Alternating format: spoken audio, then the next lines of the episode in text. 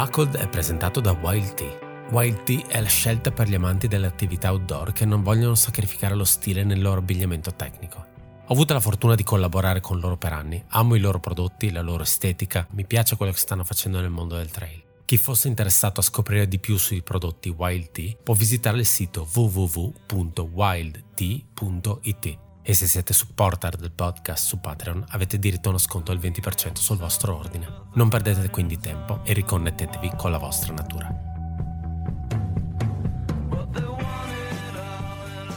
Ben ritrovati a una nuova puntata di Buckled. L'ospite di questa puntata proverà a rivaleggiare quella che era di fatto la puntata più ascoltata di Buckled in assoluto. Ovviamente stiamo parlando di una puntata dove abbiamo parlato di trail? Assolutamente no. In quella puntata abbiamo parlato di un pattinatore, parlavamo ovviamente di Nils van der Poel, non eravamo in realtà noi a parlarne, era Francesco Rigodanza che esattamente come l'altra volta è in registrazione con noi. Ciao Francesco. Ciao a tutti. Ciao, grazie di questa seconda possibilità per pareggiare le aspettative che ho dopo Nils van der Poel. Quindi è passato un po' più di un anno e siamo qua a riparlare, a richiacchierare insieme di un altro personaggio. Grazie di avermi di nuovo lasciato carta bianca. Dopo l'anno scorso ho portato la storia di questo pattinatore sconosciuto, Nils van der Poel, di come si allenava. Sconosciuto, però se guardiamo tutti gli atleti di elite di qualsiasi sport di endurance lo conoscono e ne parlano tanto. Per questa volta ho detto vabbè, portiamo un altro atleta comunque poco conosciuto, però ancora interessante, facciamolo scoprire. E l'atleta in questione è Kilian Jornet. Quindi il più sconosciuto, qua non se ne è mai parlato. Se nel caso qualcuno non lo conoscesse, lo mettiamo poi nelle note dell'episodio. Poi magari mettiamo delle indicazioni. Esatto. Ecco. E, ovviamente qua se ne è parlato abbastanza, anche con, a volte malavoglia, perché cosa vuoi dirne ancora? Ed effettivamente a volte risulta quasi antipatico parlarne. Perché vince e sai, quando vince cosa vuoi dire? Sì, che è forte, fare dei paragoni, è incredibilmente forte, ha fatto questo e ha vinto questo, altro record. E per questo io ho deciso di parlarne nel modo che almeno a me affascinava di più. E quindi parlare di quello che secondo me, penso sia abbastanza comune, è il suo più grande fallimento, ossia il progetto Phantasm 24, il suo tentativo del record di 24 ore in pista, che per vari motivi è stato una disfatta un po' atletica, perché è un record che non è più riuscito a provare, non ha più voluto provare, l'ha lasciato un po' secco per una buona annata, ma anche dal punto di vista mediatico, perché è stata uno dei primi live e in tempo di Covid si parlava solo che di quello. Assolutamente, infatti è stato il primo live anche di Unbuckled e credo sia stata anche la prima puntata ufficiale di Marcello. Esatto, che è stato tirato su dal pubblico così. Si vede che anche voi avete molto da fare, cioè nel 2020 sai, dai idee. Esatto, ma pensa a questo slide indoors dove hai la carriera di Kilian che potrebbe prendere una brutta piega, ma contemporaneamente Buckled riesce a ramificarsi ulteriormente nel coverage live e ottiene un personaggio di spicco come Marcello. Non ci sarebbe Marcello. Esatto, molto probabilmente. Questo è molto vero. Ringraziamo Kilian per aver dato una doppia voce a Buckled. E quindi parliamo di un evento del 2020. Però nel 2020 Kilian Jornet ha 33 anni, non è giovanissimo, e se guardiamo il suo curriculum noi ce ne dimentichiamo, Kilian c'è da sempre, ma ha un curriculum che già nel 2020 è spaventoso. Nel 2020 sono passati ben 12 anni dalla sua prima vittoria a UTMB e nel frattempo ne ha vinte altre 2, quindi è già 3 UTMB. Ha vinto anche 7 coppe mondiali di sci alpinismo. E là è ancora il più grande anche nello sci alpinismo. Ha vinto 4 Hard Rock, una Western, 4 Kima con record, 9 Zegama, 7 Sierra Zinal e una serie elevata di campionati del mondo di skyrunning. Tanto altro, tanti record, il Cervino, le Seven Summits, le traversate di stile Bob Graham Round o traversate ai Pirenei, quindi tantissimi progetti. È già nel 2020 il più grande di sempre, per ora, nel trail, nello sci, nello skyrunning. Arriva il 2020, ci ricordiamo il 2020 perché era il Covid e pure Kilian, come il resto del mondo, fa casino, quindi è il più grande. E a voi che piacciono le statistiche, sono andato a guardarmi quanti anni Kilian ha fatto gare di ultra e le ha vinte tutte. Ok. No, noi pensiamo adesso, recentemente c'è stato Adam Peterman, sì, che per 2 anni tutte le gare di ultra che ha fatto le ha vinte. François D'Haene, che è un altro dei più grandi, gli è accaduto così per solo 1 anno, che le ha vinte tutte. Courtney è a 4. 4 anni di sole vittorie. Kilian, purtroppo Marcello lo sa bene. Ne ha 7. Ecco, appunto. Ha 7 anni in cui non ha perso una singola gara di ultra trail. Questo per dire a che livelli siamo, no? E però appunto... immagino quello... tra l'altro di qualsiasi distanza. Ho messo solo le ultra. Spaziava, ultra. Sì, solo però ultra, dico, va dal breve al lunghissimo. Dal 43 km. Dal 43 al 170, casualmente 170.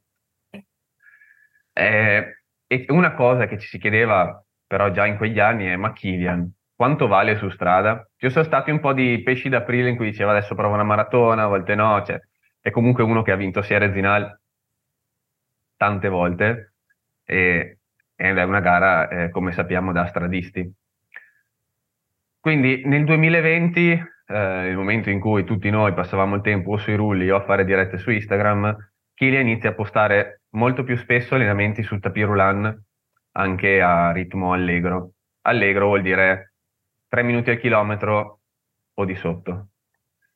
Ed è di quei tempi quel famoso allenamento, ancora nei meandri di Strava, quindi è su Strava, che fa prima un vertical di 1000 metri in 30 minuti, poi scende e fa un 10.000 in 29,57. Me lo sono no, 29,42, scusi. 29,42, quindi... una cosa ripetibile, ecco. Esatto, è forse il momento di misurare Kilian su strada. Se ne parla della sua presenza a Valencia, perché è una maratona di fine anno, oppure anche di un record sui 100 km. Sono tutte voci, arriva anche di provare un 10.000 serio. E arriva il 10.000 serio. Arriva la strada cronometrata e il 17 ottobre lui si presenta a una gara in Norvegia sui 10.000 e fa 29,59, quindi riesce a stare sotto i 30 a pelo. E è stato accolto forse con un po' di presunta delusione, perché nessuno sapeva cosa stava facendo. Sai, fai 29,42 in allenamento, è Kilian. Ci sono altri atleti di corsa in montagna che hanno tempi molto più veloci. Questo ha lasciato un po' di sasso. Si parla, vabbè, vediamo la maratona, anche lui non era molto contento, no, ci inseguono un po' voci di infortunio e poi a un certo punto fa la cosa più insensata che poteva venirgli in mente: correre una 24 ore in pista. Progetto Phantasm 24.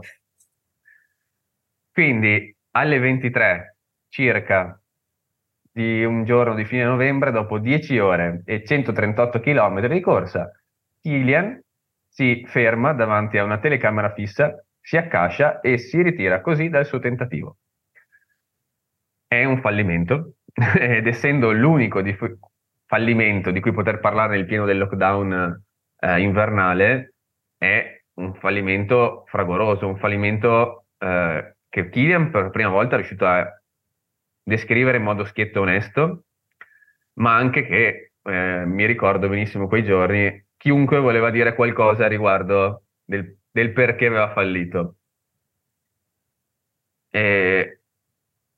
io non ci ho mai voluto vedere niente di più, però è stato molto interessante, essendo un fallimento, penso alla parte educativa che ne ha tratto Kilian, perché se è il più grande di sempre vuol dire che ha delle mazzate, ha imparato sempre bene.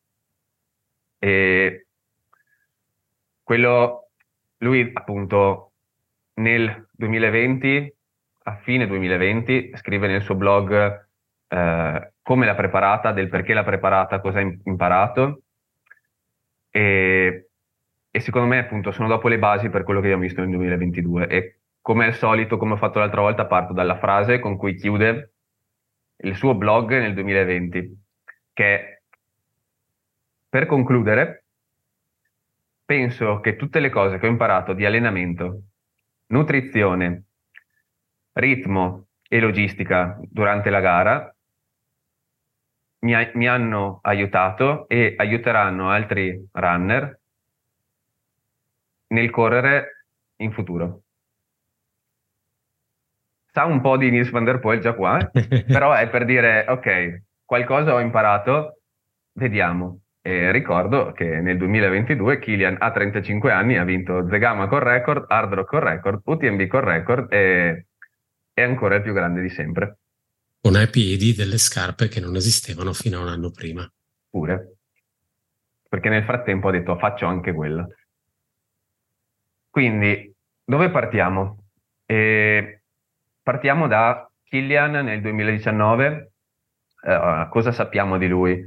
Lui appunto è già il più forte. Nel 2018 esce forse il primo documentario o il primo articolo scritto da lui in cui spiega come si allena, e quindi sappiamo comunque che lui passa 25-30 ore a settimana a allenarsi, soprattutto piano, di sci alpinismo, e durante l'estate fa 20-25 ore di invece corsa con più intensità. Nel 2018 lui ha fatto 1200 ore di allenamento, quindi lui basa tutto i suoi risultati su alto volume e utilizzare le gare come intervals, quindi un allenamento molto semplice. E quindi questo ha sempre funzionato, è sempre stata la sua base, lo è stato fin da piccolo, ha sempre incrementato piano piano, quindi è tendenzialmente appunto quello che si è portato dallo sci alpinismo, dal trail running. Quando deve iniziare a preparare la 24 ore, cosa succede?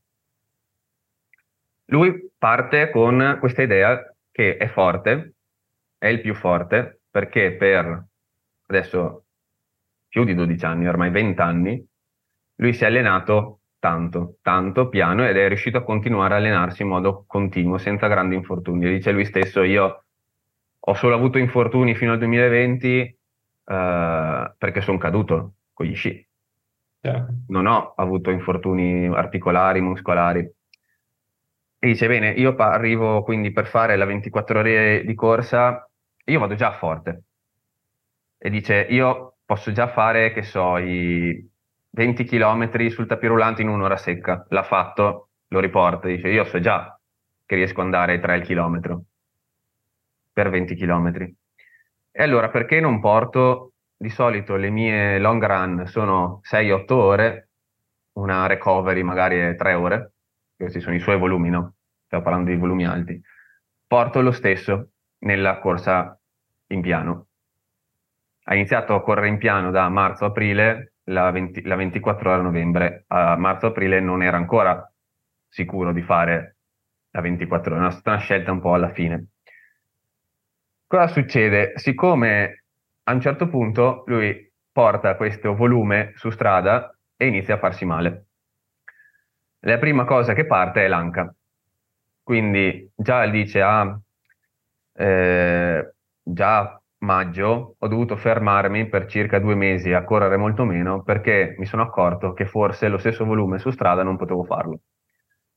Allora mi sono abbassato, ho abbassato le ore, e qua mi fa morire perché veramente è Kilian, ma fa gli stessi errori che penso abbiano fatto tutti. Faccio una long run, era 3 ore, una recovery era 1 ora, però sentivo che non mi stavo allenando tanto, perché faccio 180-200 km a settimana, ma se li fai ai suoi ritmi vuol dire magari 15 ore, 12 ore.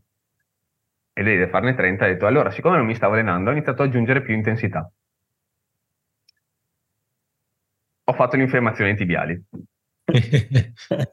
Quindi lui nel giro di 6 mesi ha affrontato già tutto il mondo della corsa su strada, ha avuto il primo infortunio all'anca, che vediamo comunque rimarrà un suo punto debole, vedi quest'anno, ha fatto già l'infiammazione un po' ai tibiali, ed è questo anche il motivo per cui lui ancora a ottobre, quando fa la prima gara di 10 km, è pseudo rotto.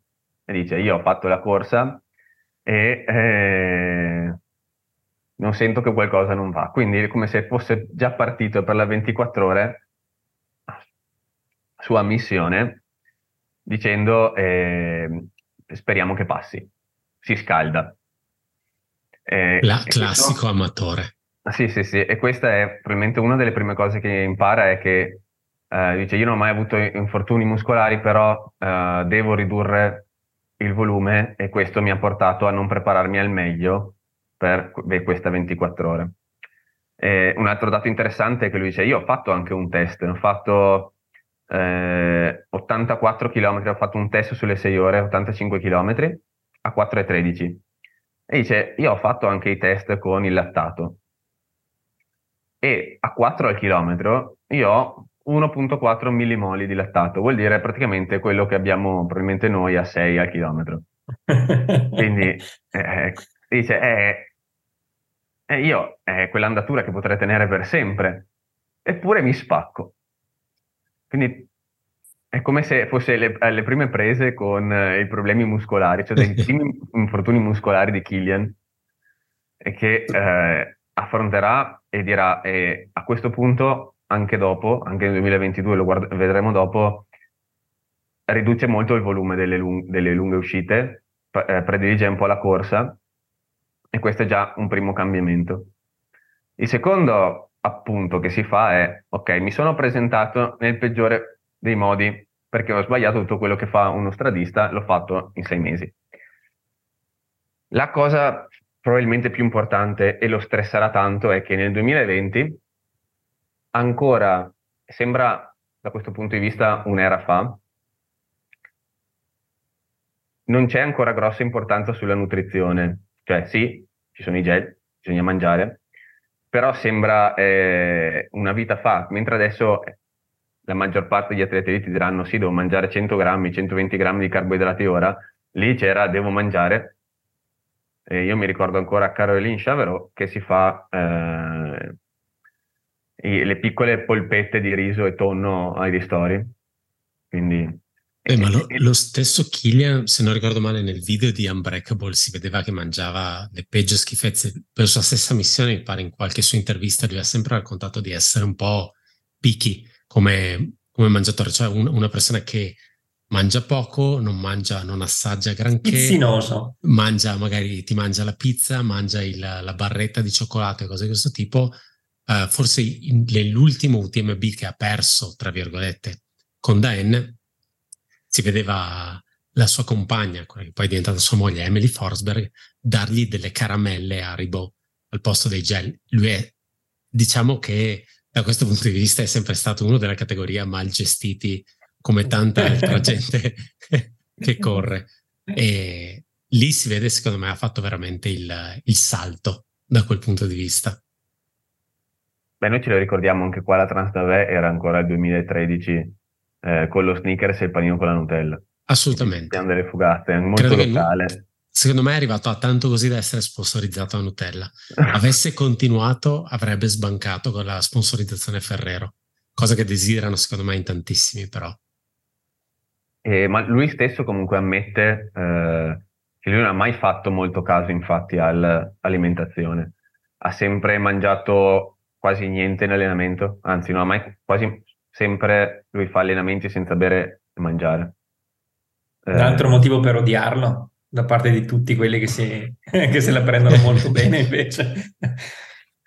No, e appunto però dice, riconosce a un certo punto che è un limite e quindi a questo punto si rivolge a un nutrizionista basco che è Aitor Viribay, che è anche uno comunque che seguiva varie squadre, mi sembra anche Valverde negli ultimi anni, quindi non uno sprovveduto, e per iniziare un po' appunto l'allenamento al mangiare e al mangiare quei 100-120 grammi di carboidrati che servono adesso, previo riscontro scientifico, per performare al meglio. Quindi fa proprio degli allenamenti per la 24 ore, quindi la prima volta che lui si allena per riuscire a mandar giù o digerire questo numero di grammi di carboidrati. È anche il momento in cui inizia la collaborazione con Maurten, che deve anche lì la sua fortuna, e Maurten rimane per me il modo più costoso possibile per comprare dello zucchero dopo l'omeopatia, e quindi mi sono già giocato la sponsorizzazione di Maurten. Ce la siamo giocata anche noi perché ci siamo messi a ridere. Però credo di aver parlato bene di Maurten in qualche altro episodio, quindi se vogliono le porte sono aperte. Da chimico non dirò niente. Esatto. Però è anche curioso appunto, essendo Kilian, poi quanto perfezionismo c'è. Inizia anche quindi l'attenzione con il nutrizionista, oltre a fare degli allenamenti lunghi per e per vedere che ad intensità simile a quella dello sforzo riesce a andare giù quella quantità di carboidrati. Anche dice, ho iniziato a mettere del sale per esempio nei gel con Maurten per riuscire a fare meno pipì e fermarmi meno. Esatto. E inoltre appunto fa freddo, quindi posso aumentare anche il numero di carboidrati perché non ho questo problema di dover troppo diluire, quindi fa proprio tutto uno studio da zero praticamente, perché lui era il niente, probabilmente da questo punto era meglio partire da niente e iniziare subito con quello che si deve fare, che fare 1000 tentativi e poi sei stufo e mangio quello che voglio. E lui non so quante volte lo dice in tutti i blog che effettivamente la parte di alimentazione e nutrizione in gara è la cosa più importante che ha imparato in questo periodo, perché anche dopo se guardiamo Hard Rock, se guardiamo UTMB, lui è andato con questo protocollo, cioè è passato dal non mangiare niente a 100 grammi gel di polvere Maurten, insomma, e quello doveva essere un po' di frutta secca, ok, perché gli piace il gusto, però c'è un protocollo completamente diverso ed è con questo che lui comunque si approccia alla 24 ore, quindi è già studiato anche da questo punto di vista. Però apro una piccolissima parentesi, è pazzesco, parlavi prima del fatto che il 2020 sembra appunto un'infinità fa, ed è verissimo. Se ci pensi comunque fino a qualche anno fa i gel comunque avevano una formulazione differente, quindi magari adesso una delle cose classiche che trovi sono 5 tipi di carboidrati, quindi quello a rilascio immediato, quello a rilascio lento, quello eccetera eccetera eccetera.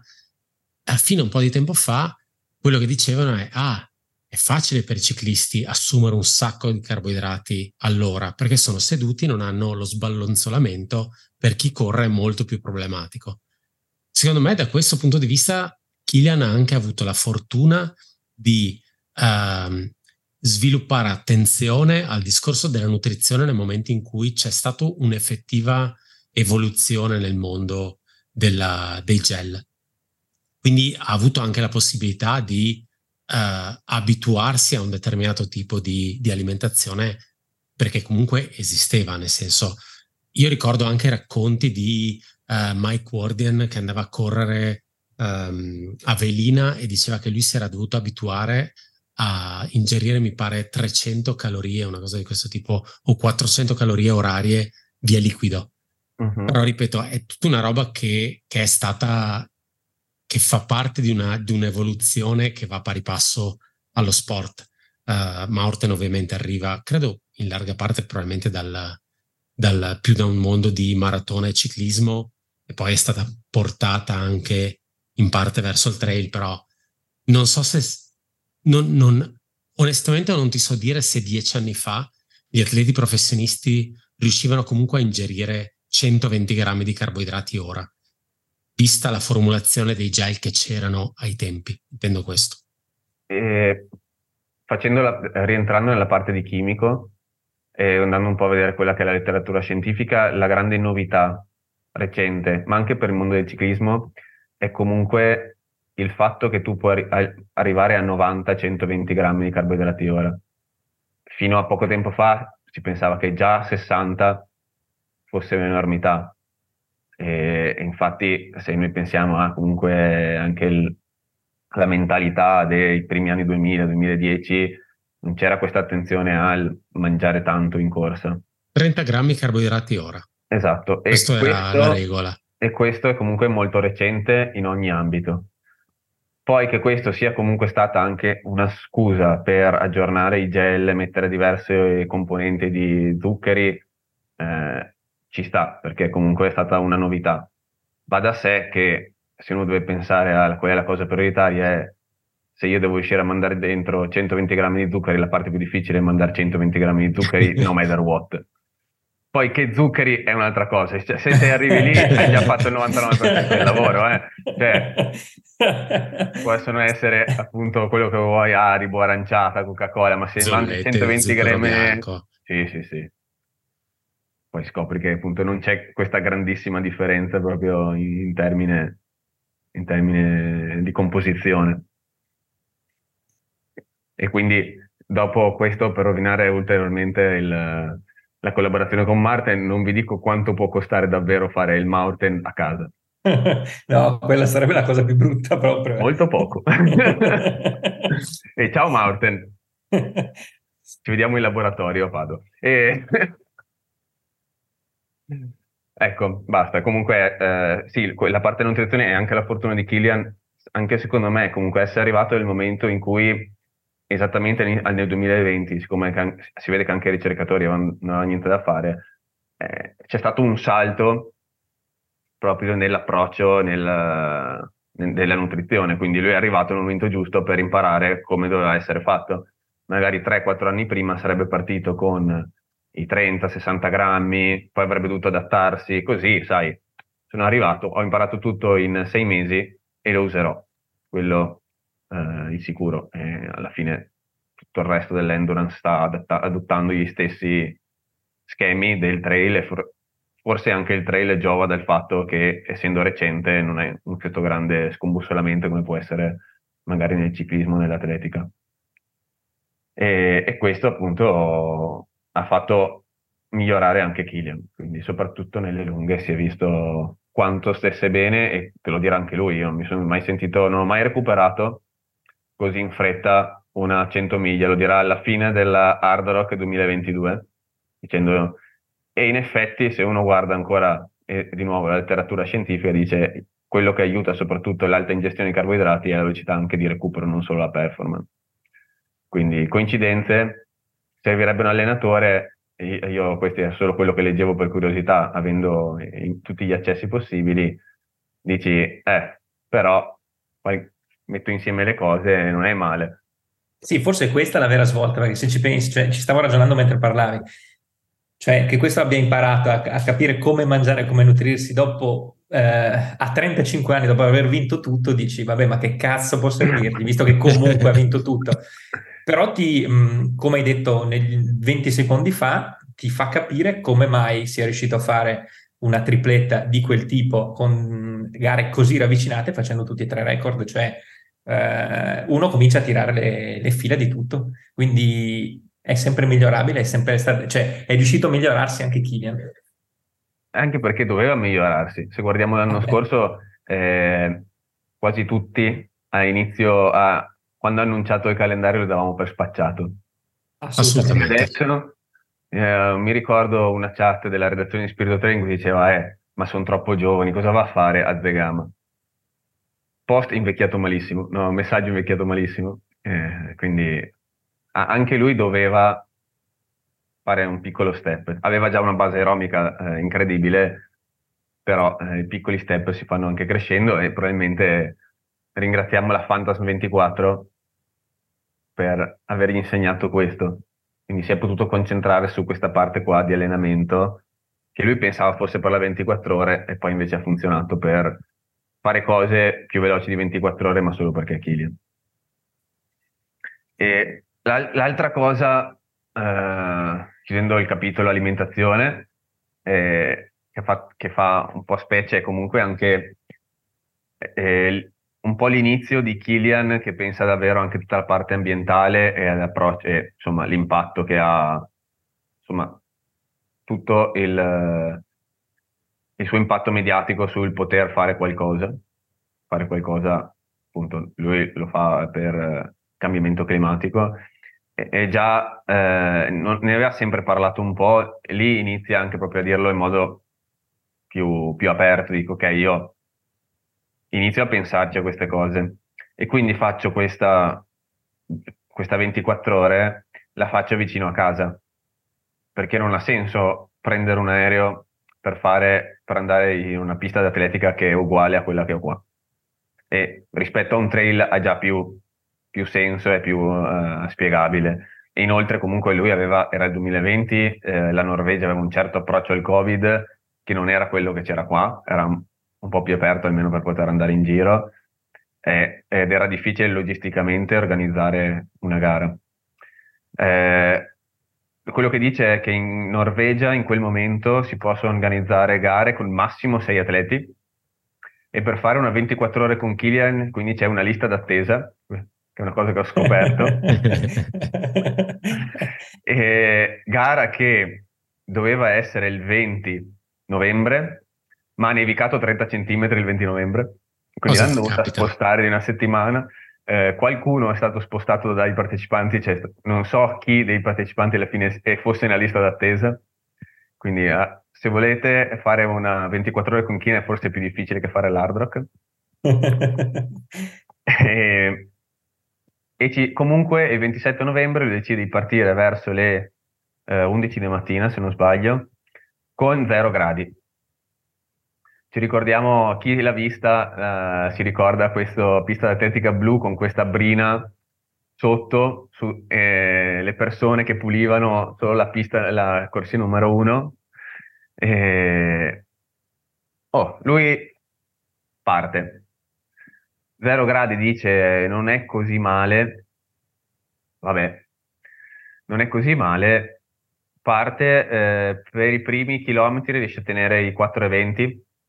Ricordandosi che il suo obiettivo, e questo non l'ho detto in effetti, e comunque alla fine lui parte con una aspettative incredibili. Ha scritto solo un mese prima a Salomon e Sunto per mettere su questo evento. Ovviamente hanno accettato perché il 2020 non esiste altro. Certo. Lui doveva fare, lui stesso dice, io volevo fare una spedizione, è saltata e mi butto sulla Phantasm 24.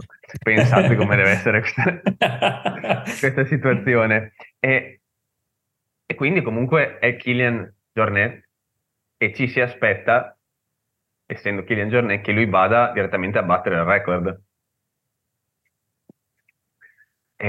Record che è del mitico Yannis Kouros, che c'ha anche fatto un po' di polemica sotto. Assolutamente. Come? Deve essere una persona molto amabile. Completamente amabile Yannis Kouros. E il record sarebbero 303 km, media 4,45 secca per 24 ore. Kilian, appunto, abbiamo detto, dice che può tenere i 4 km. Così. Parte a 4,15, 4,20. Ogni tanto inizia a sballare con l'orario perché si alza un po', arriva sui 4,30, 4,25, comunque dopo i 136 km li farà 4,35, quindi comunque dentro il record. Ha pur sempre fatto 136 km a 4,35. Assolutamente. Lui dice però dopo 9 ore ho iniziato a essere stanco, dopo 10 ore ho iniziato a avere male al petto, basta, mi sono steso e sono andato in ospedale, quindi dopo, una fine poco gloriosa, ecco. Dopo 10 ore finisce così la 24 ore di Kilian, in realtà finisce la 24 ore di Kilian, inizia la 24 ore sui social, perché c'è tutto un post gara, siccome si può parlare solo di quello, per parlare di Kilian. Se uno cerca Phantasm 24 con l'hashtag trova ancora un sacco di post che Facebook e Instagram non cancellano. Se avete scritto qualche cavolata vi consiglio di cancellarla, perché l'ho letto in questi giorni.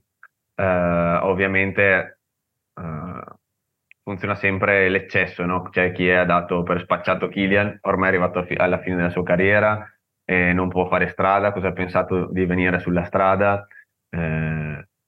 Giannis era lì scarso così, perché 303 km sembravano.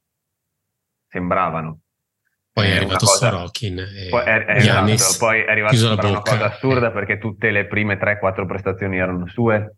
C'è chi ha detto quel dolore al petto probabilmente è doping, perché nel 2020 non si è controllato. Ho letto anche questo, grande classico, credo salta fuori 2-3 volte l'anno per lui, più di qualcuno. Quindi non è che pesco di qua e di là, e davvero c'è stato grosso risalto mediatico, e anche perché lui per un bel po' non ha voluto dire niente. Comunque il blog è arrivato forse un mesetto dopo, quindi è come se per un mese tutti avessero potuto parlare di quello non sapendo cosa è successo, che probabilmente è la cosa peggiore. E se guardiamo appunto lui in effetti ha lasciato delle finestre aperte, neanche lui sapeva bene cosa era successo e come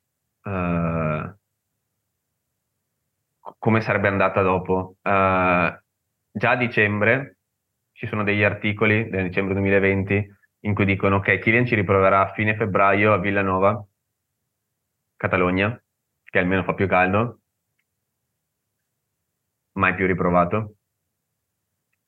E il 2021 di Kilian, se guardiamo, è abbastanza modesto.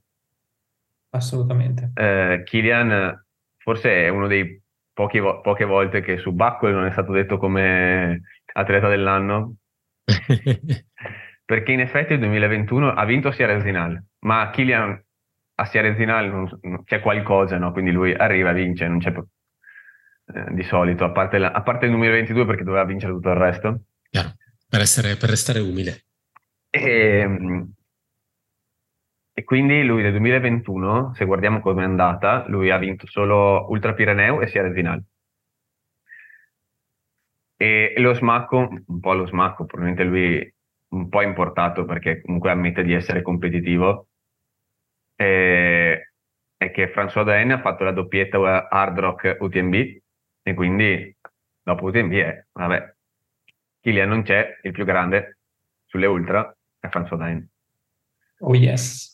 La stessa settimana Alessandro Sorokin prende il record sulla 24 ore con 309 km, media 4,35, dopo riabbassata con altri 10 km a 319 km, e un giorno portate Alessandro Sorokin a correre la Western, che mi piacerebbe vedere che succede. È anche il detentore del record sui 100 km, cosa che ha provato Gimmone Wolseley, quindi esatto. Secondo me Muio piacerebbe vederlo, no? Però come dimostra i successi di Camille Herron, la cosa non pare sia trasferibile tra strada, pista e western, quindi nel momento in cui ti tocca correre sulla neve, vabbè che Sorokin arriva dall'est Europa, quindi magari la neve, ma infatti in realtà è l'impostazione militare che un po' mi poi fa impressione. Vabbè, adesso questo è seguendo Sorokin che mette questi allenamenti di 30-40 km a 3,50-3,55 e mette sotto la frequenza cardiaca 123 battiti. Ma questi lunghi lenti, altro che Kilian, lui deve avere due anche di ferro. Ma quello è tutto il fumo che ha fatto in gioventù, quindi il fumo gli ha dato capienza polmonare. Non prendete gel, fumate ragazzi. Oggi. Sponsorizzate, ma è Buckled sponsorizzato Marlboro. Jimmy Morris. Secondo me sono molti più soldi, soldi ne hanno di sicuro. Anche secondo me. Però ci richiedono di fare tutte le puntate fumando e tutte registrate in video. Un po' stile Mad Men, col posacenere. Dov'è che ero? Ah sì, a 2021. Sì. E quindi 2021 rimane il grande dubbio appunto di Kilian cosa fa, mentre io me lo ricordo sempre, uno delle poste che mi ha fatto più ridere al mondo è che mentre François D'Haene vinceva e Sorokin faceva il record, nella stessa settimana lui ha messo la foto che aveva appena comprato una gravel. Quella gravel non si è mai più vista. Sì, l'aveva presa bene, no? Sì, proprio... non è uno che si offende. No, è una bici che è stata comprata, cioè è stato messo sopra un pupazzo con le fattezze di D'Haene, è stato mandato dentro il fiordo a correre. E la cosa poi interessante appunto è, ok, Kilian sembra in declino, o almeno così lo danno i media.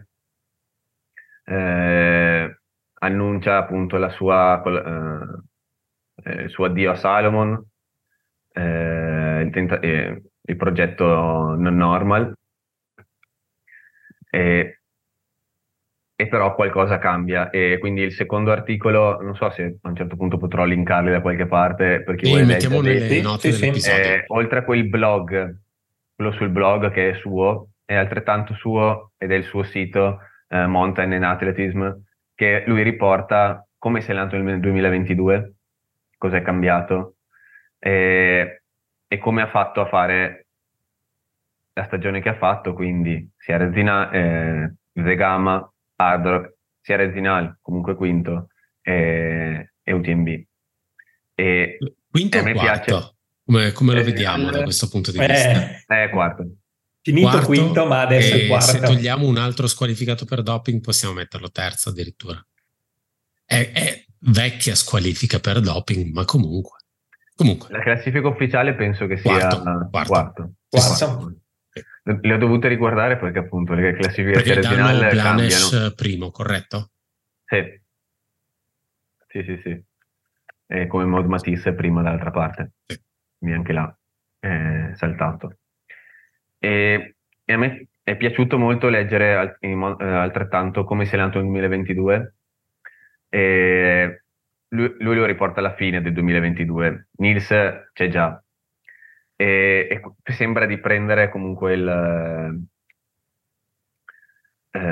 insomma quello che è il manuale che aveva scritto Nils e applicarlo un po' al trail, e quindi lasciamo stare gli allenamenti particolari, il famoso approccio keep it simple, stupid, applicato da Kilian Jornet. Quindi io mi alleno ogni giorno, 4 ore la mattina, 1 ora la sera. Ho un allenamento veloce, quindi 700 metri in su, 7 km di corsa, 1010. Una volta a settimana vado a farmi una salita e vedo come sto, frequenza. Era sempre la stessa identica salita. Io lo apprezzo. Quindi, se vi ricordate, avere un metro di paragone e tenere sempre quello è il modo più semplice possibile. E il resto del tempo lo passo a ravanare in giro per i monti. Fatto.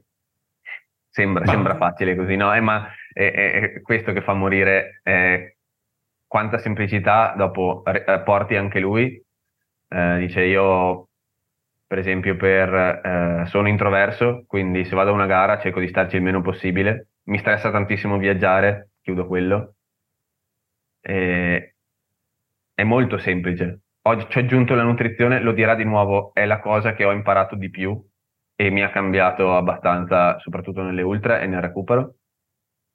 Questo lo ridice e penso che lo dirà sempre in ogni articolo, anche quelli un po' più superficiali di Coros, quando non parla di sì, hai fatto 10 km in 32 in salita, quindi fa allenamento muscolare, certo.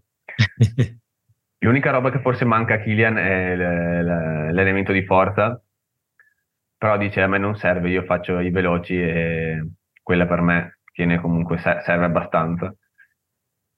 Come Nils, quindi siamo arrivati al momento analogie, non fa mai allenamenti troppo intensi, cioè io non qua non è, ovviamente non sto commentando se allena bene o male, quello che riporta lui, io ho le mie tante ore a ravanare, faccio quell'allenamento veloce di controllo, faccio un allenamento veloce su e giù e mi piace. Quando arrivo sotto la gara faccio un po' più quello che serve alla gara, basta.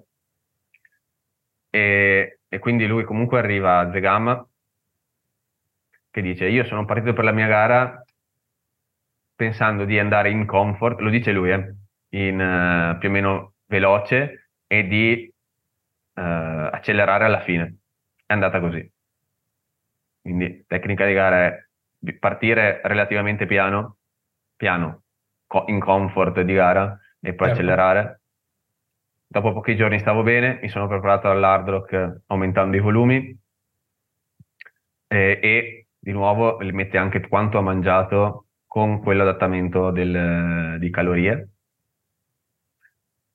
Sono arrivato ad Hard Rock, dopo 2 giorni di Hard Rock riuscivo già a correre, non ho mai recuperato, e proprio è subo letterale così velocemente da una gara. E quando guardo i tempi che facevo dopo una settimana di Hard Rock, come se... non ho mai fatto questi tempi sulla mia salita. Ho fatto il record sulla mia salita da 700 metri. E poi, ovviamente qua, lui è quello che dice, no? Ho avuto il problema del Covid. A Sierra Zinal non ero ancora positivo, però sentivo che c'era qualcosa che non andava. E la cosa strana è che prima stavo benissimo. Lui più che preoccupato perché non è arrivato forte a Sierra Zinal. Mi piace questo perché è molto schietto nei suoi report. Lui era deluso dal fatto che stava andando fortissimo, voleva continuare ad andare fortissimo, mi fregava niente di arrivare forse quinto o primo, ho detto io ho queste gambe e non posso usarle, ed era preoccupato per questo. Dopo 2 settimane a Sierra Zinal alla UTMB c'è stato un po' di teatro purtroppo, perché secondo me è stato comunicato male. Gestita malissimo, come tutte le cose gestite in maniera mediatica da UTMB. Quindi questo teatrino un po' della mascherina, della mascherina, quando bastava dire... Come sappiamo, ci dispiace, è morto uno durante la PTA. No, scusa, quella è un'altra cosa. Ci dispiace. Di quello non si parla. No, di quello non parliamo della mascherina di Kilian. Sì, è stato gestito un po' male, però effettivamente lui più che preoccupato di passarla a qualcuno, dice io sono partito e stavo le gambe dure. No, quindi quella indolenzimento muscolare. Però... appunto è bastato, perché comunque tutto il resto del protocollo era quello che stava adottando prima. La domanda che uno si tiene è: sarebbe bello vedere Kilian in versione Sierra Zinal e UTMB se davvero non avesse avuto il Covid, se è quello a cui noi crediamo. Non è uno che è capace molto di mentire quando scrive di allenamento, quindi e piace anche mostrare i dati e tutto e analizzarlo, ed è come se lo scrivesse, direi, davvero. Cioè, di solito io sono uno molto sospettoso. Sarebbe bello dire Kilian in versione UTMB al 100%, perché dice io dopo comunque sono stato meglio, ho recuperato e di nuovo riuscivo ad andare meglio di prima. Questa è la fine del 2022, la fine di Kilian, ha finito comunque con 3 record e non si sa più cosa potesse fare con delle nuove scarpe che sono state pubblicizzate benissimo. Miglior lancio della storia. Adesso le guardo il mio paio. Dopo il peggior lancio della storia del 2020, figurati. E io le ho dovute comprare perché a Madeira c'erano 4 paia di scarpe, avevo rotto le mie e ho detto vabbè, se devo spendere soldi proviamole, perché le altre paia, non dirò le marche, non erano appropriate per il terreno di Madeira, che è più o meno tronchi bagnati, tutto lì. Ed è bello appunto tutta l'analisi che fa e la semplicità con cui lo riporta, però proprio il bisogno estremo di semplicità anche per Kilian Jornet, anche per arrivare al massimo. Comunque lui si allena 25-30 ore a settimana ancora, fa 5 ore al giorno, 4 ore la mattina, 1 ora la sera, top, però fa 30 ore a settimana, rare volte di più. Ancora dice che non mangia durante gli allenamenti corti, solo quelli in cui vuole fare adattamento. Ha estremizzato tantissimo l'attenzione sul tenere tutto quello che è stressante al di fuori della propria vita, quindi lui ovviamente ormai va a fare le gare che vuole fare lui, si presenta tutte le altre, va a Zegama perché è Zegama, va a Sierra Zinal perché è di casa, va a UTMB perché ci abitava e va ad Hard Rock perché gli piace lì. Non penso che, difficilmente vedremo, però mi piacerebbe essere smentito Kilian ad altre gare, possono essere la Western, possono essere altro, è come dire a me che me frega, io voglio andare dove è poco stressante perché sono tutte energie perse. Tutto il discorso che fa anche per il recovery, a me basta dormire, e relativamente lui può dormire anche poco, dice a me bastano 6-7 ore per fortuna perché ho i bambini piccoli, ho bisogno di non viaggiare, ho bisogno anche di vedere poche persone perché quello mi toglie via un sacco di energia, quindi fa tutta questa analisi. Sicuramente dice non voglio perdere tempo con esercizi di core, esercizi di stretching, questo diceva anche Nils van der Poel, no? Io devo correre e recuperare il più in fretta possibile tra una corsa e l'altra, e tanti atleti professionisti non hanno un tubo da fare tutto il giorno, iniziano a fare tantissime altre cose. Questo è quello che dice lui, non è che dico io cosa serve, certo. Di nuovo, però è Kilian, e quindi comunque è sempre tenere tutto semplice, tanto che prima di proporre, forse era dopo che avevo proposto la puntata a voi, era comparso Kilian che citava esattamente il Keep It Simple Stupid di Nils van der Poel, quindi ho detto qua è un crossover e non so come potrebbe andare a finire. Ora dobbiamo aspettare per il prossimo anno qualcuno che citi Kilian che citava Van der Poel, se no non riusciamo ad andare a capire. Ma noi abbiamo appena citato Kilian che citava Van der Poel. Quindi il prossimo anno la puntata sarà su di noi, giusto? Qualcuno farà una puntata. Serve che uno dei tre però ricominci a correre. Ricominci a fare gare, dura così. Ah no, ancora peggio. È una puntata sulla storia di Buckled. Esatto.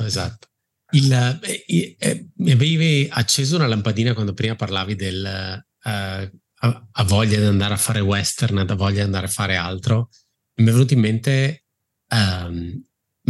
Pikes Peak, e ho pensato però anche lì aveva fallito, e in realtà mentre parlavi sono andato velocemente a guardarmi i risultati su Performance Index su ITRA, in realtà Performance Index è UTMB, ITRA, però in realtà lì ha finito la gara primo.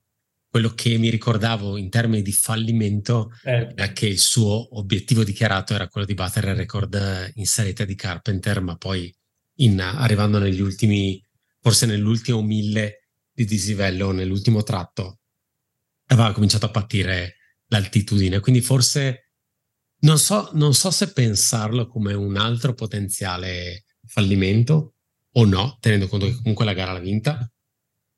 Lì non ha nemmeno il record di tempo in discesa perché è del suo amico Dakota Jones, che ha il record overall in discesa. Quindi non so se comunque gli rimane questa cosa del... Lui appunto, dicevi prima, giustamente, è una persona competitiva e ce lo vedo assolutamente a tornare a Sierra Zinal. Voleva tornarci quest'anno, aveva il pettorale e ha avuto... è al momento infortunato, mettiamolo così, sicuramente per fare la decima vittoria, o per cercare la decima vittoria. Però ecco sì, piuttosto ce la vedo andare a cercare questi record, magari non quello di O'Brien all'Angeles Crest perché non è un record così combattuto, però Pikes Peak è uno di quei tempi che veramente se la giocano da tanto tempo e che nessuno riesce a fare. Un altro pensiero che facevo sul discorso del dicevi prima che aveva lasciato passare un mese in cui si era speculato qualsiasi cosa tra Phantasm 24 e il suo post e blog.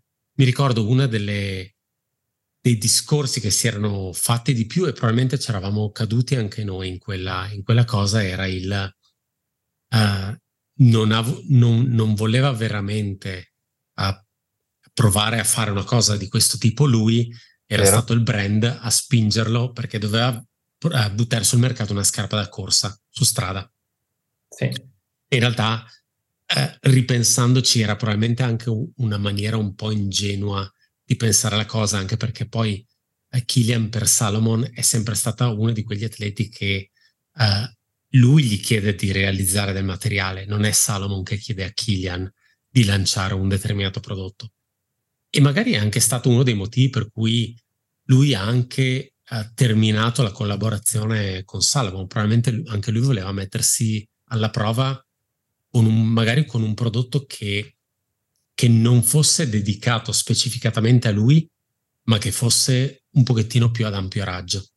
Onestamente non ho memoria, qui correggetemi se sbaglio, e sicuramente sbaglio, non ho memoria di un prodotto testato su Kilian che poi è finito su mercato, così come può essere, mi vengono in mente le Ultra Lab di D'Haene, devono far uscire alcune, sì è vero, o cose di questo tipo. Di solito Kilian era quello dei prototipi. Kilian è quello che è Wonsley in questo momento per Oka, cioè esatto. Ti facciamo una scarpa su misura, dici cosa vuoi la suola delle maffate con l'intersuola di quest'altro, la calzetta che non abbiamo su nessun altro prodotto. Ecco, non so se magari una delle spinte era proprio quello dell'andare a cercare qualcos'altro di differente e andare a provare a fare un prodotto un pochettino più per le masse. Poi ovviamente lui questo l'ha anche venduto come volevo fare una scarpa che non venisse scartata dopo 500-600 chilometri, e infatti lui ci ha corso Zegama, Hard Rock, Sierra Zinal, UTMB con la stessa. Lui corretto. Dice che ha corso 6 mesi con un paio, no? 6 mesi con un altro paio e e il terzo paio ha fatto tutte le gare. Quindi, i maligni dicono che all'arrivo della seconda figlia abbia deciso di farlo imprenditore per mettere da parte un po' di soldi per no, mi è venuto in mente adesso. Maligni sei tu. sì, ovviamente. Ovviamente sì. Però la Phantasm l'aveva progettata, cioè l'aveva sviluppata. Sì. Quindi lui dice era comunque il suo primo tentativo di sviluppare una scarpa da strada con delle esigenze diverse che ha scoperto anche lui man mano.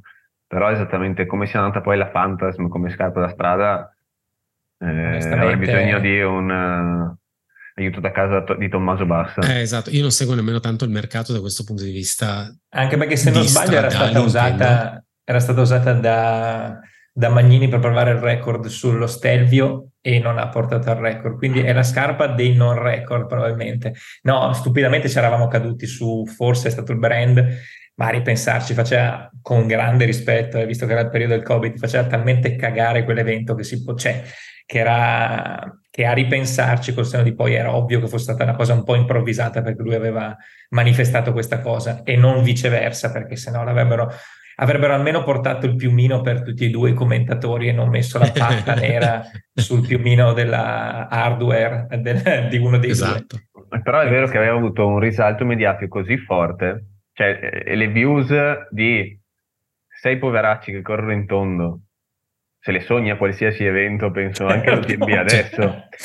Tanti protestavano per la svalutazione delle 24 ore, non è questa, ma probabilmente un risalto così alla disciplina delle 24 ore in pista non c'è mai stato, no? E quindi capisco che in quel momento uno potesse dire no dai, l'ha fatto lo sponsor per avere risalto perché ha funzionato per quello. Record o non record se ne è parlato tantissimo. Sicuro, quello è andato tra Gima e Oka e chi avesse deciso invece di cercare il record della 100 km, perché quello è il secondo tentativo di record fallito di cui comunque tutti hanno parlato. Fatto 2 volte tra l'altro, perché hanno fatto comunque un lancio sia per Carbon X che per Carbon X2. E anche lì è arrivato Alessandro Sorokin a battere il record dopo. Esatto. Bisogna dire a Sorokin che c'è anche il cervino, vediamo cosa succede. E senza tutto sto cinema, ovviamente. Esatto.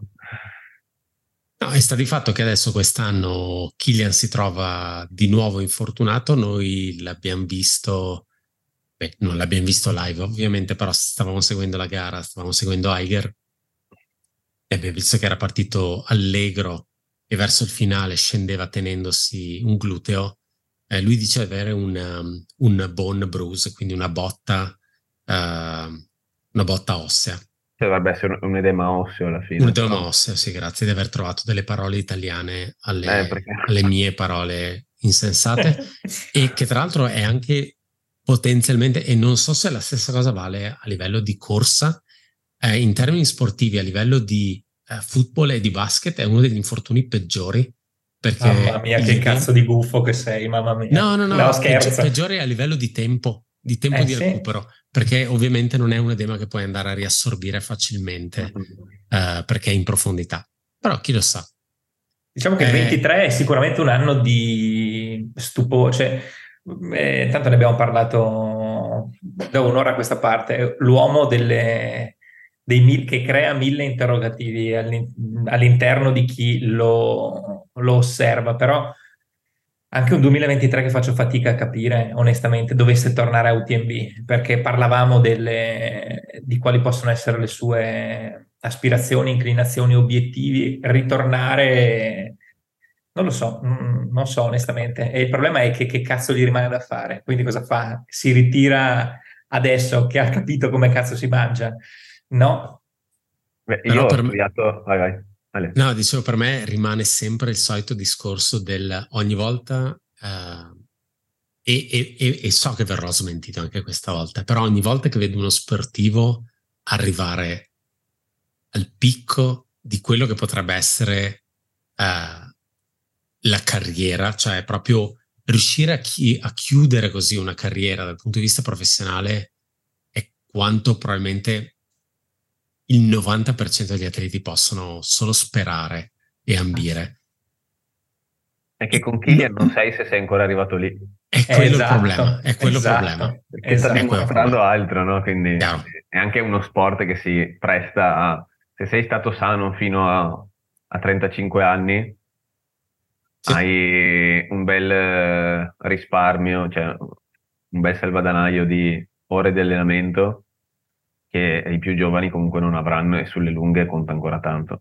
No, che poi è una di altre 10 anni. È una di quelle cose di cui parliamo spesso. Guarda Pomeré che ne ha 47, sì. È andato benissimo a Western negli ultimi 2 anni. Beh, ha vinto TDS l'anno scorso, ha vinto UTMB.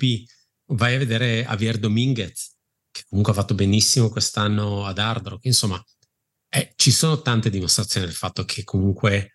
E il trail sia in parte anche uno sport dove l'esperienza fa il suo. Ma più che l'esperienza, ti direi, se tu guardi le persone che hai citato, Pomeré, Dominguez, Kilian, Courtney, non è tanto l'esperienza, è che comunque l'accumulare ore di allenamento senza rompersi, perché Kilian lo dice spesso, il segreto dell'ultra trail o del trail running è correre e farlo, continuare a correre sempre, no? Quindi in modo consistente, no? Adesso che piace la consistenza.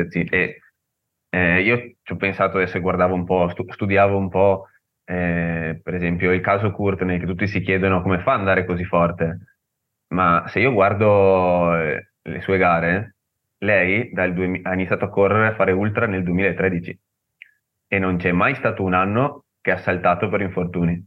Esatto. Di ultra ha iniziato a vincere nel 2019-2018 e nessuno sa come si allena veramente. Esatto. Quello sarebbe veramente il prossimo paper. Vabbè, questa è solo ipotesi, un'anteprima, no? Dell'anno prossimo, esatto. mi chiedono ma ogni tanto c'è il dibattito tra amici, che secondo me funziona con Kilian, forse ancora di più con Courtney. Tu prendi 100 donne, quante riescono ad allenarsi nelle ultra per 10 anni senza grossi infortuni? 10. Sì. Quante hanno comunque anche un rapporto che è quello di Courtney con il cibo, che ha sempre mangiato tanto, e sì, ha sempre anche dato lei quello del fatto di nutrition, riuscire a mangiare tanto durante la gara, ce l'ha avuto ben prima di Kilian. Arriviamo a 2. Ecco, su 2 forse c'è un po' di talento, però c'è il fondo, le cose base, quelle importanti, quelle semplici, uno potrebbe anche ritrovarle.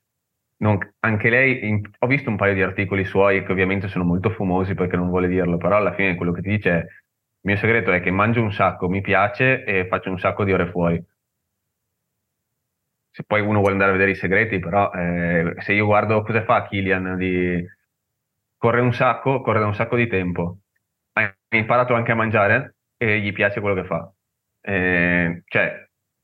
non è che stiamo sembra facile, no? Non lo è, perché ovviamente Vuol dire che metti in secondo piano anche tutta la parte magari prettamente competitiva, prettamente narcisistica del sentirsi forte, prettamente estetica di sentirsi magro, quindi non è facile. Però se io devo andare a vedere tutti i campioni di cui sto leggendo un po' la vita o i segreti, è che sia semplice, che mangi, e lo fai per un sacco di tempo. Poi magari un giorno arriva uno che si allena un'ora a settimana con un nuovo iperallenamento tipo Zumba e alzo le mani. Però è bello vedere che alla fine tutti, dal pattinaggio al ciclismo, i più grandi, si allenano un sacco, mangiano, si divertono. Quando chiedono a Ingebrigtsen come ti alleni, correndo tanto, cioè non è che... sì, alla fine non è che ci siano grandi formule o segreti. La risposta è corro tanto. Sì, cioè, però... Hai mai capito se Ingebrigtsen si fa un tatuaggio nuovo ogni volta che vince una gara? Perché no, ogni perché volta non più tatuaggi, penso che sia un tatuaggio. Ma ne ha tantissimi piccolini, quindi non capisco il senso di questa cosa che sta facendo sul suo corpo. Però sì. E l'unica cosa, invece, riportando su Kilian, era... l'ho studiato, già ovviamente lo conoscevo, ho studiato un po' gli articoli, quelli un po' più schietti, oltre ai libri, mannaggia, di nuovo. E la cosa è che a me piace perché quando sul suo allenamento, su quello che ha fatto, è molto schietto anche. Si sente anche nel modo che ha di scrivere, che probabilmente non è capace di rigirarti la frittata, è molto schietto, dati, ho fatto questo funziona, questo no. Non dice mai, ed è molto difficile anche riuscire a estrapolarlo, quali sono i suoi obiettivi. Quindi questo di nuovo torna a quello che dicevamo prima. Cosa vorrebbe fare ancora Kilian? Penso che sia quasi impossibile saperlo, perché non lo vuole dire. E qua è proprio non lo vuole dire. L'unica roba che dice è, è un momento felice della mia vita e le cose vanno bene. Ma quello che vorrei andare a fare non lo dice, non ha neanche più probabilmente Salomon che ha l'esigenza. Certo. Di dirlo, è un momento normale, quindi può fare le interviste nelle vasche idromassaggio Dakota Jones che fanno più ridere. Esatto. e quindi effettivamente questo rimane un dubbio, che lui è sempre stato molto fumoso su cosa vuole fare. Forse appunto l'unica roba che è riuscito a dire negli ultimi anni è voglio fare Phantasm 24 e voglio fare il 2022 queste 4 gare qua. Quindi è molto difficile pensare cosa potrebbe fare Kilian nel 2023 quando si riprende dall'edema osseo, perché io l'ho ascoltato adesso, è intervenuto alla diretta della Sierra Zinal. Sì. Non è che sia riuscito a dire molto, però sembrava tutto tranne che ottimista, come si può essere poco ottimisti per un edema osseo andare a fare l'UTMB, ma potrebbe sorprenderci. Secondo me è anche un fine psicologo, Cioè, una strategia di gara, no? Bah, non saprei quanto, perché una volta che tu vedi Kilian in gara. Cioè certo, però magari lo sai quando arriva di questo bianco. È Kilian, avrà un emotion, partirà per forza piano. Cioè, penso che nessuno gli venga in mente una cosa del genere. E nell'orecchio ti sussurra, non era un cazzo vero delle tue, e via. E c'è lì sei morto. Tipo, mi spiace, se qualcuno non ha mai visto I Soliti Sospetti, ha intenzione di vedere I Soliti Sospetti, vi sto dando un sacco di tempo per interrompere il playback della puntata. Ok, è tipo nel finale dove c'è Kaiser Sose che cammina zoppo e poi a un certo punto comincia a camminare dritto perché era tutto una finta. Magari è così. Quindi i primi 100 metri di UTMB saranno così. Wormsley che esplode subito. Guarderà Wormsley e gli fai presente questa protuberanza qua sull'anca. È lo scarico del NOS. Sì, però da quello che mi immagino, giustamente, personaggio riservato, mi aspetto che non faccia un annuncio tipo ci sarà UTMB, semplicemente lui sarà a Chamonix e il giorno della gara si presenterà in partenza o meno. Tutto qua. Questo è Kilian. Infatti l'unica cosa è inutile anche parlare di quello che potrebbe fare uno. Ovviamente ho detto già fino al 2019 uno poteva essere soddisfatto di quello che aveva dato allo sport, e comunque come personaggio ci è andata molto bene. Forse un po' tanto introverso, però davvero è andata bene. Sì, poi e uno al massimo si potrebbe chiedere cosa ci piace, dove ci piacerebbe vedere Kilian? Allora il Sili, che uno potrebbe fantasticare. Quanto ci piacerebbe vederlo in Western, appunto, un Kilian versione 2022?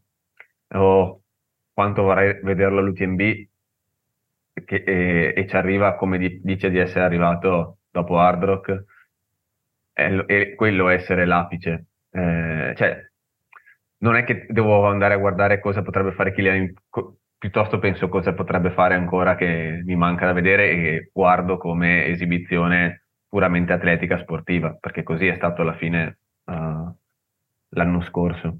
Sì.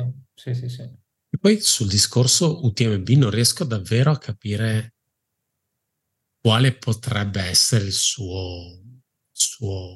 la sua soglia, il suo punto d'arrivo, perché comunque è anche una di quelle persone che tende a vivere le gare lunghe in maniera un po' strana. È una di quelle persone che, ma per la prima metà stiamo assieme, la facciamo assieme, e poi dopo magari va via. Non è uno Zach Miller no, che vuole stare davanti dal primo chilometro di gara, non sarebbe in grado, mettiamolo così, di fare la stessa cosa che ha fatto Pau Capel nel 2019. Da solo? Ah no, sì. Ok. Sì, dove è partito e dall'Esush era già davanti ed è rimasto davanti fino alla fine, ecco. Quindi ti viene sempre da chiedere, ok, ma ha fatto meno di 20 ore e stava male. Mettiamo caso che riesce a fare la gara e sta bene e fa 19 ore. Cosa ma se manca? La prima metà la corsa chiacchierando assieme agli altri, qual è il vero livello? Qual è un effort all out di questa gara? Secondo me non riuscirò mai a saperlo con lui, perché non è il suo modo di gareggiare. Ma è anche perché quello che lo diverte, lui comunque non so se è un abile psicologo, ma è un abile stratega di gara, quindi vedi che si diverte a leggere come sta andando la gara. Come l'anno scorso, vedo che vado più veloce di Blanchard in salita e più piano in discesa, bene, attacco in salita all'ultima. Coltellata da manuale. La salita peggiore della gara. Come ad Ardro? Sì. Ad Ardro, dico adesso l'unico, voglio arrivare ad Ardro, che lui dice no, vabbè, faccio 150 tranquillo e poi, siccome devo fare Sierra Zinal, gli ultimi 10 a fuoco. Fatto così. E droppo il mio pace. Poveraccio. Probabilmente comunque... Se mai più ripresa, secondo me. Lui racconta sempre molto bene le gare come le vive, no? Quindi si vede che probabilmente lo scrive, ne scrive con piacere, e quindi penso che il piacere che trasmette nella scrittura sia anche quello che prova a capire come sta andando la gara, a interpretarla prima degli altri, o decidere prima degli altri cosa fare e come devono correre agli altri, perché quante persone sono esplose cercando di seguire Kilian. Ricordo Rui Ueda l'anno scorso a Zegama, che ha detto faccio i primi chilometri davanti a Kilian, e nell'intervista ai Golden 3 Series è stata una brutta idea, non lo faccio più. E quindi penso che correrci vicino non sia bello, è come andare con un corvo qua sulla spalla e... però da questo punto di vista è il piacere agonistico, la cattiveria agonistica di Kilian, quindi non penso che partirà mai come Sierra Zinal, parto in un ultra e miro a quel tempo, però mi piacerebbe vederlo farlo, sì, come dici te Ale, sarebbe un bello show. Vediamo cosa combinerà quest'anno. Ci arriva un po' in modalità 2020. Non vorrei tirargliela, ma a differenza dell'anno scorso un paio di cose stanno andando non per il verso giusto, però è Kilian, come diceva prima Marcello, magari è tutta una finta, chi può dirlo, e i suoi avversari lo sanno benissimo, quindi è parte del fascino di questo atleta. Ma se devo fare un riassunto di questa puntata, spero che gli vada male, perché vuol dire che dopo diventa un 2024 spettacolare. Chissà cosa si inventa, tra l'altro. Vuol dire che probabilmente poi l'allenamento ci mette uno scalino in più. Assolutamente. Perché sono le Olimpiadi del 2024, quindi potremo vederlo anche a Parigi. Le Olimpiadi di trail running. No, assolutamente. Saranno i 10 si presenta. So che ne parlavano e guarda. Ne parlavano, ma non se ne è più sentito nulla, no. Che in questi giorni guardavo i mondiali di mountain bike e immaginavo a correre lì. No. Chissà, magari in un futuro succederà qualcosa. Credo che lui comunque in parte stia spingendo per questa cosa, anche se penso... immagino che magari una gara da 80 km, pensando a un format tipo quello dei mondiali, immagino sia difficile da replicare all'interno di un'Olimpiade, però anche no, nel senso fai partire la gara al mattino e poi il telecast... Le gare in linea di bici non è che... Esatto, e poi il telecast lo riprendi dopo. No, stavo pensando probabilmente quelle più facili da replicare sono cose tipo il vertical. Sì, certo, ma... Perché sono anche forse un pochettino più codificate. Serve 1000 dislivello in... Ma facciamo che prendano intanto piede questi mondiali prima di... Sì, esatto, già. Di essere secondo piedi. Te Kilian tornerà mai ai mondiali? Così su due piedi no. Anche secondo me. Ormai. Il suo treno, quel treno di interesse credo sia passato per lui. Secondo me non gli... Cioè, è sempre non gli interessa, non è che è adeguato. Cioè. Peccato anche lì, perché sarebbe... interessante, noi abbiamo visto appunto quella casacca spagnola correre per di qua, sì. Però mi sa di no, è un peccato perché se non sbaglio i prossimi mondiali sono in Spagna, sì, quindi. No, quindi ritorna sempre il discorso che farà quello che vuole, ma come sì, sempre sì. Ormai gli slot di quello che ha fatto sono pieni. Vediamo cosa si inventa più che altro. E ti faccio un'ultima domanda e poi secondo me poi possiamo chiudere la puntata. Negli ultimi anni secondo me in tanti sport, e vabbè il trail è un mondo un po' particolare, lo dicevamo anche prima, però abbiamo spesso visto atleti, quelli che definiamo generazionali, insomma quelli iconici, che riescono a giocare, riescono a continuare a fare sport, a giocare ad altissimo livello anche a un'età e si pensava fosse impossibile. Citiamo spesso LeBron James, un altro potrebbe essere Tom Brady, eccetera. Sarà Kilian la versione sportiva nel trail di questa cosa, quello che magari fino ai 45-50 anni ci farà vedere ad alto livello cosa si può fare in questo sport? Spero di sì. Di sicuro è l'atleta generazionale, dipende solo quanto gli interessa ancora andare avanti. Ovviamente rimane nel mondo trail per forza, perché si è creato anche lui il suo mondo trail tra l'associazione insomma che ha per appunto tutta la parte ambientale con cui coinvolge gli atleti, sia per la parte di normal. Quindi lui rimarrà nel mondo trail, non può scapparci all'improvviso, non è che può. Quindi quello mi fa sperare che rimanga anche come atleta fino a 40-45 anni. Anche perché al momento, se noi guardiamo giovani nelle ultra, dobbiamo ancora aspettarli un po'. Sto parlando di ultra trail. Faticano ad arrivare, quindi ci sarebbe anche quello da dire, da analizzare un giorno forse. Kilian rimane l'atleta generazionale e al momento non si vedono ancora grossi ricambi che possono soppiantarlo, il nuovo leone, perché se noi guardiamo comunque i suoi avversari, almeno sulle lunghe, ormai sono sempre quelli. Sì. Sono sempre quelli che provano a batterlo, tra l'altro. Che provano ed è più facile che smettano i suoi prima loro. Sì, perché poi alla fine, se ci pensi, comunque credo abbia passato tranquillamente almeno 2 generazioni, sì, se non 3, a voglia. Ma poi magari prendendo le generazioni alla fine, quando lui era inizio carriera. Quindi sì, passato diverse fasi.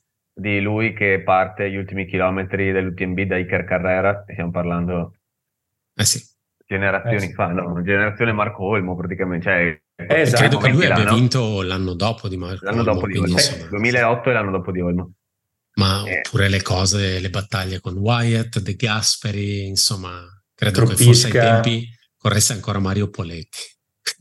Quindi la domanda, un'altra domanda che a questo punto la faccio io è: chi sarà l'atleta che porterà la sfida a Kilian? Secondo me, credo, ma potrei sbagliarmi, che un a tutto tondo così, almeno nel breve periodo, sarà difficile da avere.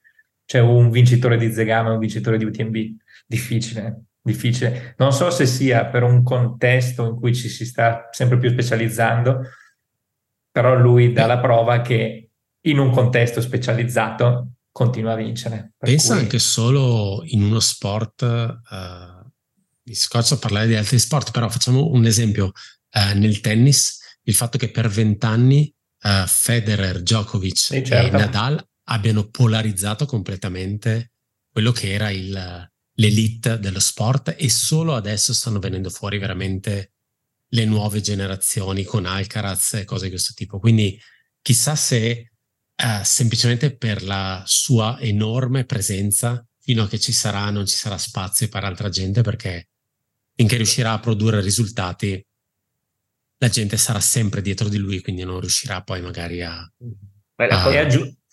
La cosa più notevole per me, se togliamo anche Zegama e Sierra Zinal, perché i petardi veloci li trovi anche, magari cambiano, però nelle ultra, se tu guardi chi sono i favoriti per UTMB quest'anno, non c'è Kilian, c'è Jim, c'è Tom Evans, non c'è François D'Haene perché si vede che ha altro da fare, cioè gli atleti che tu ti aspetti hanno comunque, sono quelli che sono lì da un po', non c'è il personaggio nuovo, ed è lì che mi piacerebbe vedere, prima o poi arriverà magari l'Alcaraz, ma sulle ultra, perché è soprattutto lì che secondo me si fa fatica, per il motivo secondo me che è venuto anche fuori durante questa ora e mezza, cioè devi comunque essere sano e allenarti per tanto tempo, quindi non è che a 21 anni o sei Kilian, è molto difficile che sei già pronto, e probabilmente Kilian comunque è arrivato in un momento in cui il livello era un po' più basso. Beh, hai citato Krupicka prima, e secondo me è un ottimo esempio di persona a cui non interessano, anche da giovane, le brevi distanze, tutto quello che è sub-ultra, ma a cui interessano 100 miglia, cioè le lunghe distanze, e lui ha cominciato da giovanissimo e macinava un sacco di chilometri settimanali. Ecco, forse questa cosa viene un po' a mancare adesso. Sì, non lo prendere, se dovesse scrivere qualcosa Krupicka, non so se lo seguirei dal punto di vista degli allenamenti. Però mi piacerebbe raccontarlo, cioè come si allenato Krupicka e cosa ha capito quello di... Anche perché deve avere una botta di quaderni, scriveva, quindi sì, se ci fai il favore di farci più combiniani, sì. Esatto. No, è come tu dicevi Ale, è vero che hanno polarizzato, ma per assurdo è come se Federer avesse continuato a vincere per gli anni che ha vinto. Tennis, faccio l'esempio, il padel e lo squash, cioè questo che è incredibile. Sì. Poi penso sempre, la sua fortuna è sicuramente essere stato fin dall'inizio probabilmente un atleta full time, e aver sempre dedicato tutto il tempo solo a quello. Non voglio sminuire, però non so quanti atleti anche pagati, che fanno gli atleti professionisti, si possono permettere di non fare altro che allenarsi. Non è una giustificazione per gli altri che non ci arrivano. Io ho l'appunto, solitamente quando un atleta passa a professionista il 90% delle volte si rompe. No, infatti, perché passa da essere un po' controllato in termini di chilometraggio a aprire tutto. Quello che diceva anche Kilian, quegli atleti professionisti si trovano ad avere 8 ore vuote e iniziano a metterci dentro chilometri o dentro altre cose, no? Quindi sono un sacco di casi di atleti che sono passati professionisti e hanno fatto il salto, ma dall'ortopedico. Non è facile. Ovvio che sicuramente essere un professionista aiuta, ma non è facile essere professionista. No, lo diceva anche Tolle. Anche mentalmente, avere la fortuna di avere un appiglio su qualcos'altro, banalmente. Cioè, ho un'altra professione, e non sono totalmente concentrato su quello. Credo anche alla sua fortuna, ma lo scopriremo, perché tanto queste cose si vengono a sapere solo dopo. Anche a livello psicologico mentale è sempre stata una persona abbastanza centrata, visto che ultimamente stanno venendo fuori molti casi di atleti che invece vanno su un'altra direzione. Lui mi è sempre sembrato uno molto sereno da questo punto di vista, e credo che faccia molto per la longevità. Ah, sì. Avere altro oltre la corsa, ecco, non essere solo corsa. Esatto. Lui è un sacco di cose, perché papà, tra l'altro, cioè... papà, imprenditore, quindi fa influencer, atleta. Sì, sì. Fa un po' di tutto, però vediamo cosa riuscirà a combinare a UTMB di quest'anno. Francesco, noi ti ringraziamo, non vediamo l'ora di sapere cosa ti inventerai per il 2024, anche tu ormai questa striscia positiva di vediamo gli ascolti, perché se non va bene io... Ascoltatori, ci servono ascolti per la prova di Rigodanza, se no viene licenziata. Vai, grazie ancora di avermi accolto qua, di avermi lasciato libero spazio, chissà cosa arriva l'anno prossimo. Il Federico Buffa del trail. Spero che sia un po' passato il messaggio, oltre alle nostre divagazioni. Alla fine la cosa importante, appunto, era Kilian, anche Kilian fallisce, e lui dice sempre il mio allenamento è un susseguirsi di fallimenti, da cui imparo bene, e a me ha affascinato comunque la 24 ore, non tanto perché ha sbagliato, ma per tutto quello che ha imparato e si è trovato dopo, e può essere, di nuovo con le parole di Nils van der Poel, di ispirazione anche per gli altri, perché essendo un fallimento di solito dà qualcosa in più, non sono parole da tuttologo. Basta, e grazie Kilian, di continuare a dare voti alti a Buckled per il suo ascolto. Alla prossima. Grazie Francesco. Ciao ciao.